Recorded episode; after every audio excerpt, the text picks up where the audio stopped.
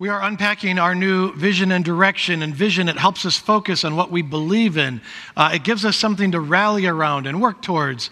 Um, Jesus sent his disciples into the world in the power of the Spirit and basically told them to go change the world. And they did. The world has never been the same. And they went to the world with two central convictions one is the gospel is real, and two, the gospel changes everything.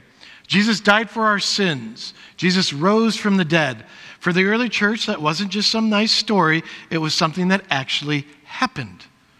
And it was real. And it changes everything. The gospel has the power to change you and me. The gospel has the power to change the world. It's been doing that for 2,000 years. And it's easy for us in the church to assume these two convictions, but we can't assume them. We must hold firmly to them. We must rally around them. And so we put them on the wavy wall here so that every time we gather, every time we come in here to worship, we are reminded the gospel is real and the gospel changes everything. And because the gospel is real and changes everything, there are eight directives that we will live by. And these eight directives will drive everything we do biblical obedience spirit led, safe haven, meeting Jesus, transformed lives, missional impact, future focused, ever expanding. This morning, we're going to focus on the directive of meeting Jesus. Meeting Jesus. We are a place where unbelievers belong and come to faith in Jesus. You know, sometimes people need to belong before they believe. Everyone will be welcomed here, regardless of where they are in life or what they believe. We want people to make friends here. Uh, for those of you who aren't sure about faith in Jesus, we want to be a space where you can wrestle with faith, to ask questions in a safe space, to express doubts in a safe space. Um, through relationships and teaching, we will respectfully challenge those who do not believe to come to faith and be baptized. Uh, the passage this morning comes from Mark chapter 2, uh, verses 13 to 17.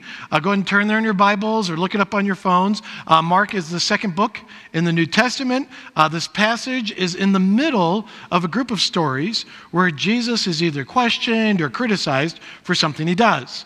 Uh, in this case, it's for who he eats with. Our scripture reader this morning is Bill Hale. So, Bill, if you can make your way on up to the podium. As he does, I'm going to ask if you're able, please stand and face the center of the room. Um, we stand because we believe this is the Word of God, and we read from the center of the room to remind us that Scripture is to be central in our lives. And so, Bill, whenever you are ready, please read from Mark chapter 2, verses 13 to 17.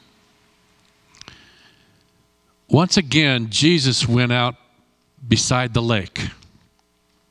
A large crowd came to him, and he began to teach them. As he walked along, he saw Levi, son of Alphaeus, sitting at the tax collector's booth. Follow me, Jesus told him.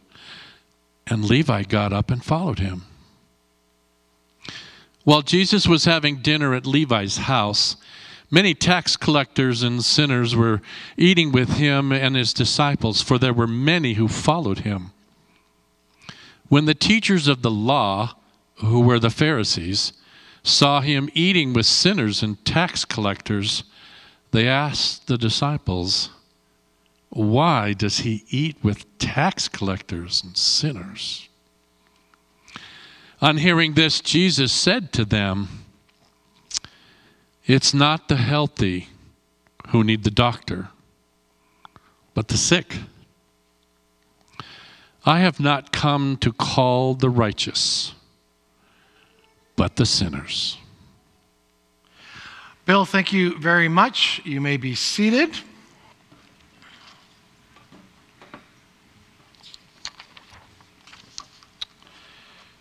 My first year of college, I attended a community college in Southern California, um, much like CSI here in town.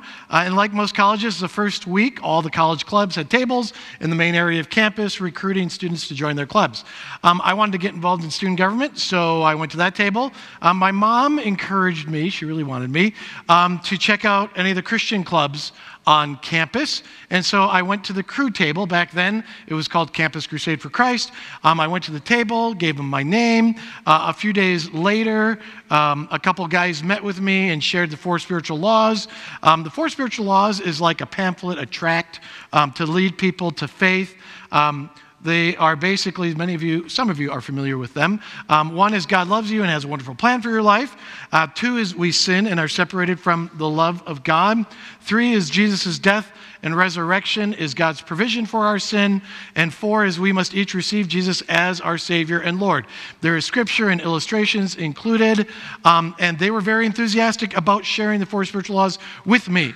And even though I grew up in the Catholic Church and had a good foundation in the Christian faith, um, I thought these two guys were crazy. They were way, way, way over the top. Um, now, at the same time, I really wasn't good at confrontation. So when they asked me to recite a prayer to receive Jesus, I just recited the prayer. You know, I just gave it lip service. Um, I was just trying to get out of a socially awkward situation. Um, and so, even though I thought that these guys were a little strange, um, I agreed to join a Bible study with them. And that Bible study was the beginning for me to belong. Um, I made friends, I could ask questions, they honestly cared about me. And eventually, after belonging for several months, I made a commitment of faith uh, from the heart. Now, if the guys who shared the four spiritual laws with me would have left me alone after I paid lip service to the prayer they were trying to get me to recite or to repeat. Um, I don't know if I would have come to the faith. I would have had to find another group to belong to first. Um, you see, I needed to belong before I believed. And this, I believe, is true of most people. Belonging precedes believing. Um, if we're going to be a place where people meet Jesus, well, then we need to start out with the right goal. We need to have the same end game, if you will, as Jesus. Uh, I want us to begin at the end of the passage that uh, Bill just read, and I want to look at what Jesus' end game is. So if you go back to the last two verses Bill read, verses 16 and 17. When the teachers of the law, who were Pharisees, saw him eating with the sinners and tax collectors. They asked his disciples, Why does he eat with tax collectors and sinners? On hearing this, Jesus said to them, It is not the healthy who need a doctor, but the sick. I have not come to call the righteous, but sinners. Um, why does Jesus eat with tax collectors and sinners? Because he wants to call them into relationship with him. Um, I'm leaving. I'm leading a Bible study on the Gospel of John on Wednesday nights. And every week, I remind everyone why John wrote his gospel. Uh, John did not write his gospel to give a biography of Jesus. John did not write his gospel to tell us about the cool miracles of Jesus. Uh, John tells us why he wrote the gospel. Uh, John chapter 20, verse 31. These are written that you may believe that Jesus is the Messiah, the Son of God, and that by believing you may have life in his name. John carefully crafted his gospel so that we may believe that Jesus is the Messiah, the Savior, and have life in His name. Believe and have life. Those were His goals. Where did He get those goals from? See, John had the same end game as Jesus. Jesus wanted people to believe in him as their Savior. He wanted people to have life that he came to give. Um, the end game is not to tell as many people about Jesus as possible. The end game is not doing as many good things for people in the name of Jesus as possible. Telling people about Jesus is a very big deal. It's not the end game. Doing good work for others in the name of Jesus is a very big deal. It is not the end game.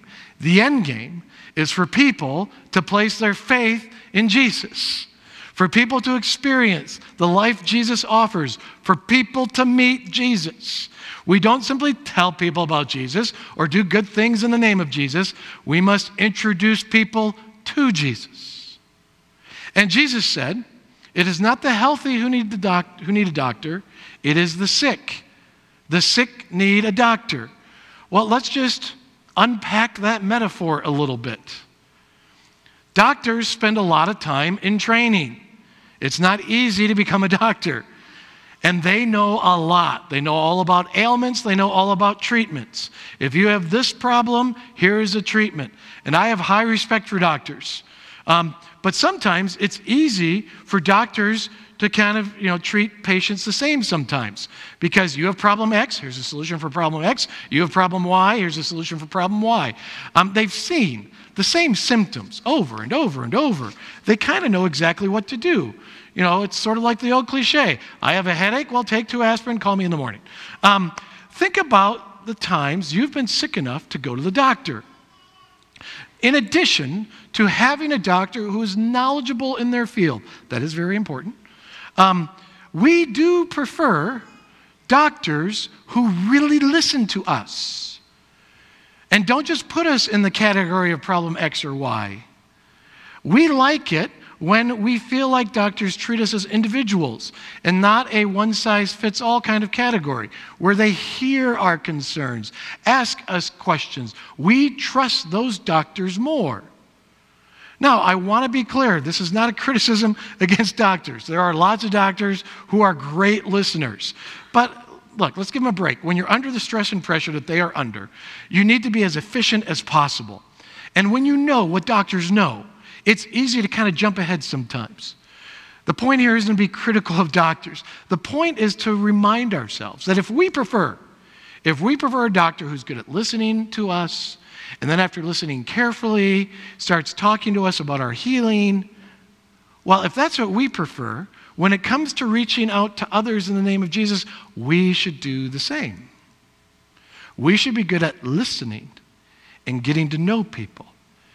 And so before we start talking about faith in Jesus, you know, we want people to believe in Jesus, to make Jesus their Savior and Lord. Well, we can't just treat them like a one size fits all kind of category. How do they need to experience Jesus? Do we know that? Um, how do they need to hear about Jesus? What hesitations do they have? What's going on in their lives? Now, we need to tell people confess with your mouth and believe in your heart, make Jesus your Lord and Savior. That is critical. But the goal isn't just to tell people, the goal is for people to actually meet Jesus. And everybody is different. There is no one size fits all approach.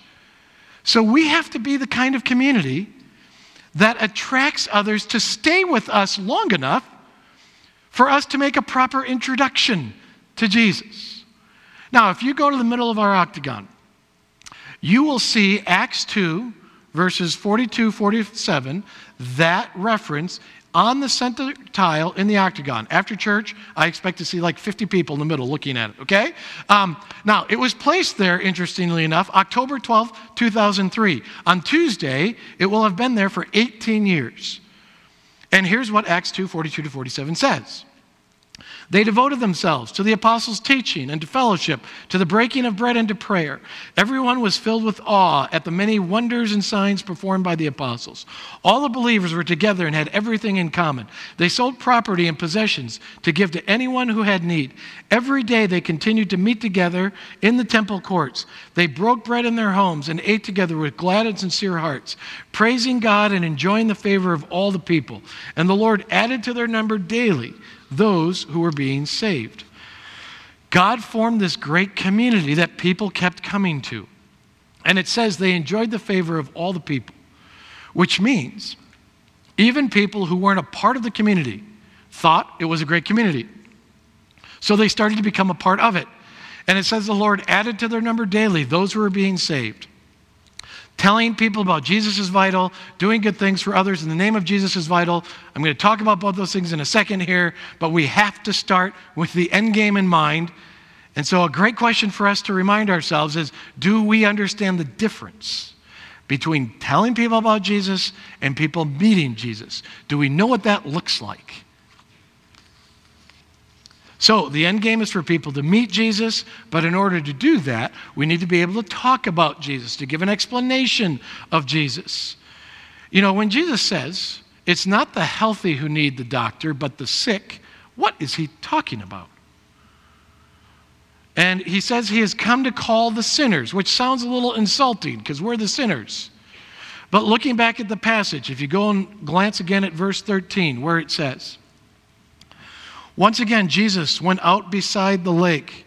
A large crowd came to him, and he began to teach them. What was Jesus teaching about? why was there such a large crowd? What did people want to hear from Jesus? You know, it's very common for us to have encounters and experiences um, where they kind of take us off guard and they're, you know, they're just kind of surprising. Something doesn't quite seem right. Um, you know, where something happens and you're like, hey, now what just happened here? What, what just happened? You know, you go to a restaurant, you order a cheeseburger, the server gets your order wrong and brings you a garden salad, like they're trying to send you a message or something. Or um, you you're driving, you arrive at a four way stop okay? And someone who got to the four way stop way, way before you waits to let you go first, okay? And you're really confused. You're thinking, what, you, you got here way before me. What, you want me to go? Okay, I, I guess I'll go. Okay, and there's that awkward hesitation. Or you're a cashier at a store and somebody pays with cash. It's really odd. You know, you're like, hey, wait a minute, this isn't right. Don't you have a card or something? Uh, the other day, I bought something, it cost $2.26. $2.26. I gave the person $3 and a penny in cash. $3 and a penny in cash. The look on their face was precious. It was so much fun watching the cashier trying to figure out what was going on. It was the picture of cognitive dissonance. It's like, what? Wait, $3. What's the penny for? What are you doing? Um, now, for those of you who are asking the same questions the cashier, why did you give $3 and a penny when it was $2.26? I wanted three quarters and not two quarters, two dimes, and four pennies. Okay, you understand what I was doing there? Um, that, I'm worded that way. Okay, every day we have encounters when things seem off. But if you really think about it, doesn't it always seem like there is something off. You know, if you really think about it, there's something wrong with the whole world. As if the world isn't as it's supposed to be. Um, and whatever that is that's wrong with the whole world, it's everywhere, right? It's everywhere. You cannot escape it, it is everywhere. In fact, the thing that is wrong with the world has somehow found its way in all of us. Um, you know, where do you ever feel like there's something not quite right with you, you know? Like we are not exactly what we're supposed to be? Uh, we're not exactly what we could be? The Bible calls that thing that is wrong within each of us, the thing that is wrong, with the world, the Bible simply calls that sin. And not being what we were meant to be is what makes us sinners. And so large crowds come to Jesus because he claimed to be the solution to what is wrong with the world, the solution to what's wrong with us, the solution to sin. And we believe that Jesus is the Messiah, the Savior of the world, the Son of God, God in the flesh. And because Jesus is all these things, he can fix us and the world. And as I was told in my college encounter with Cru, Jesus is God's provision for sin. And Jesus also loves us so much that he died for us, is merciful and gracious. Jesus heals, Jesus redeems, Jesus testifies to the truth. And Jesus isn't some superstar who's too good for us. He is intensely interested in us, wants to make a dramatic impact in our lives to save us from what is wrong with us and the world. He wants to be a part of our lives. It's why he ate with the sinners and tax collectors. It's the gospel. It's the good news. Jesus died for our sin. Jesus rose from the dead. It all begins with a simple act of faith. As it says in Romans 10, if you declare with your mouth that Jesus is Lord and believe in your heart that God raised him from the dead, you will be saved. For it is with your heart that you believe and are justified, and it is with your mouth that you profess your faith and are saved. And that's how faith in Jesus begins declaring he is Lord, believing in our heart God raised him from the dead, and with that simple act of faith, salvation comes.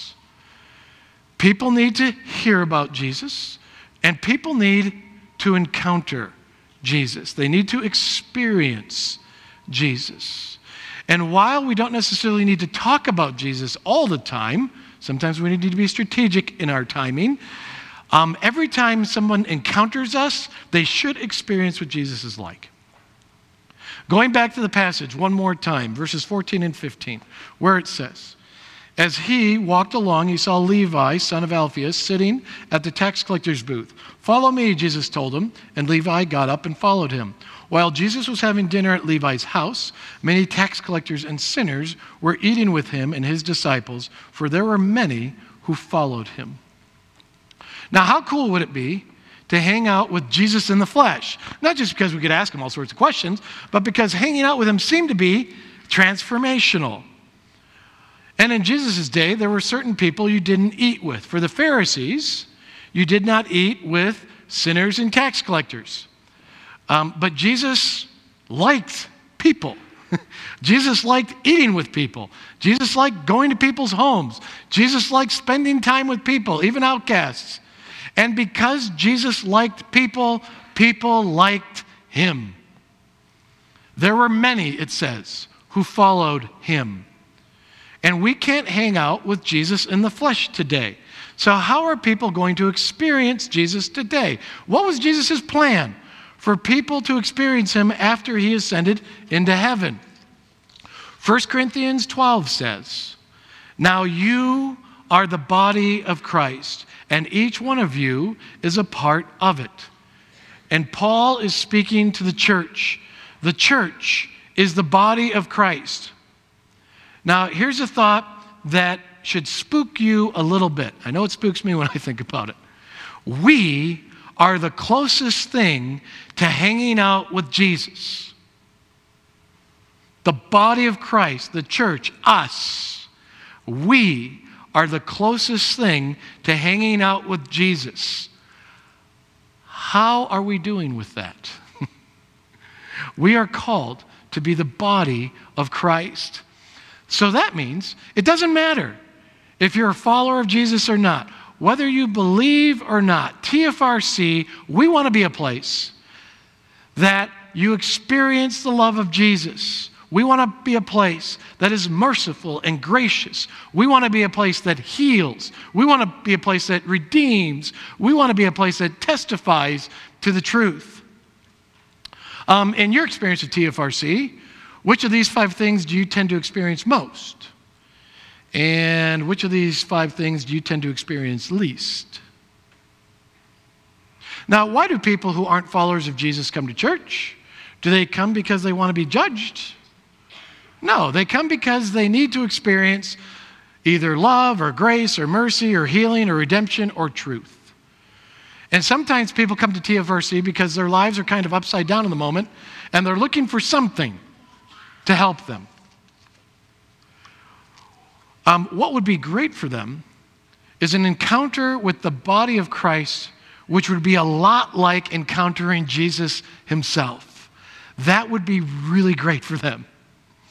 It's no secret, it's no secret that the church in the United States has a bad reputation with many. We are known for being judgmental and not loving.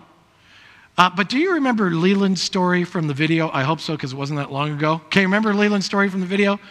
And remember what his expectation of his uncle was? The uncle who was never nice to him? He was expecting that when his uncle came to visit him in jail, that his uncle was going to rip into him. That was his expectation. Instead, his uncle was encouraging to him. And when his uncle was encouraging to him, that completely changed. He was ready to go with both barrels to completely disarmed. It made all the difference for his faith.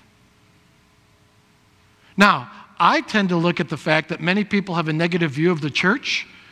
That is a great opportunity for us it's a great opportunity for us. Imagine someone comes to TFRC expecting a negative, judgmental experience, and instead they experience mercy and grace and love and healing and redemption and truth.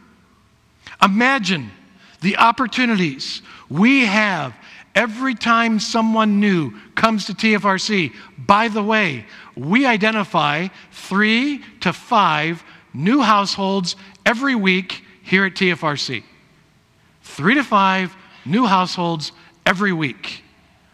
God blesses us every week with new people coming. Every week, we have an opportunity to give people a positive experience of Jesus. Imagine, just imagine, how many people's view of faith and church could be altered because of how we reflect Jesus on Sunday mornings, not to mention all throughout the week. Now, in order to become a place that emphasizes meeting Jesus, um, we are relooking at how we do various ministries here, our, our different programming stuff. And one thing that we're going to be trying new here, in order to emphasize the meeting Jesus directive more, is we just want to offer our connections and membership classes more often. We historically have had them twice a year. Now we're going to offer one or the other every month because we just want to get it, want to take every chance we can to get to know as many people as we can who come here as quickly as as often as we can. As I said earlier, um, our membership class begins next week, uh, but here are the questions I want all of us to be asking, both for ourselves, um, but also for maybe um, for those who church and faith or maybe new experiences. Um, when it comes to meeting Jesus and belonging, uh, do you have friends here? Do you have friends here? Um, in the sense of feeling welcome, do you feel safe here? In wrestling with faith, uh, can you ask questions here? Can you express doubts here? And when it comes to believing, do you feel challenged to trust Jesus here? Sometimes we have to belong before we can believe. Please pray with me. And Lord, I do uh, thank you for this community of faith and in all the ways that it reflects um, the life and spirit of Jesus. And Lord, I would ask um, that anyone who is here and maybe isn't a follower of you, that your spirit would work in, in their heart um, and just help them take whatever that next step might look like in just taking one step closer to trusting in you. Lord, we thank you for your love and mercy and grace to each of us. And it's in the name of Jesus we pray. Amen. May the grace of the Lord Jesus Christ and the love of God and the fellowship of the Holy Spirit be with you all. Amen.